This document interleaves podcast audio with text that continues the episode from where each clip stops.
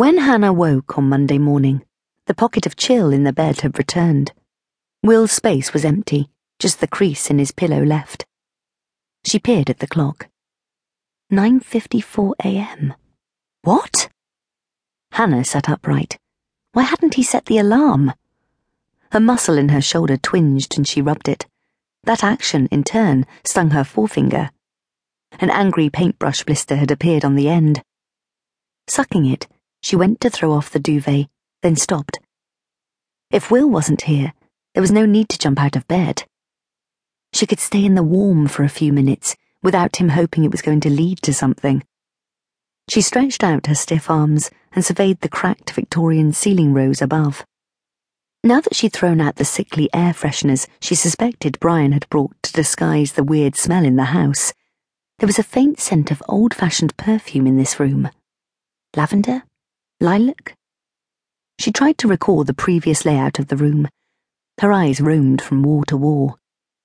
There had definitely been a high single bed on this side, which had seemed odd for an adult an elegant green velvet chaise longue opposite. A kidney bean shaped dressing table in the bay window with a gilt hairbrush and mirror set. It had clearly been the elderly sister's bedroom.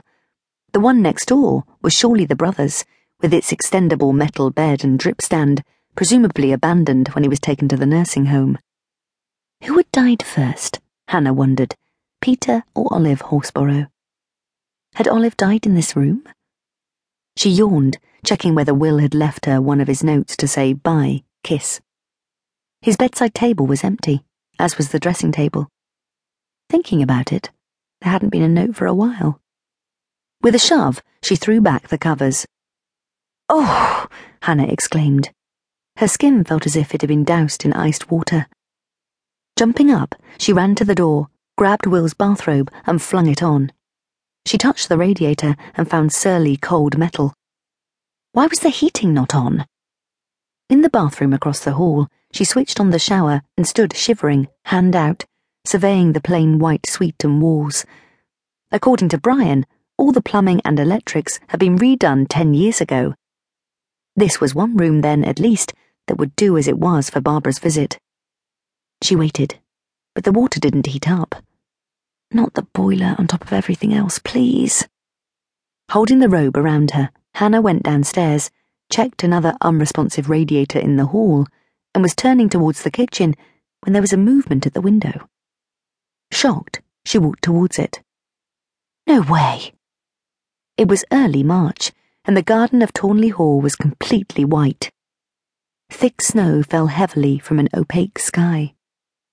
Apart from a few stubborn brown patches in the flower beds and gravel, the garden was nearly covered. This could not be happening.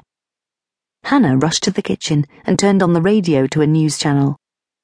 High pressure over Scandinavia and cold winds from Russia have clashed with weather systems from the Atlantic, leading to snow overnight in many parts of Britain, said a voice of doom. No! Snow would ruin everything! Fighting back panic, Hannah opened the boiler cover. A light flickered. She pressed one button, then another. There was a rumble, and the boiler burst back into life. At least that was working. She grabbed her mobile from the worktop and rang Will's number. Have you seen this? she said when Will picked up. A pause. What?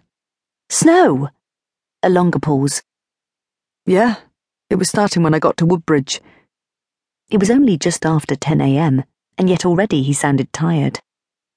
She felt guilty about the four hour plus daily round commute he was now going to have to do in order for them to be far enough out of London to afford a house like this.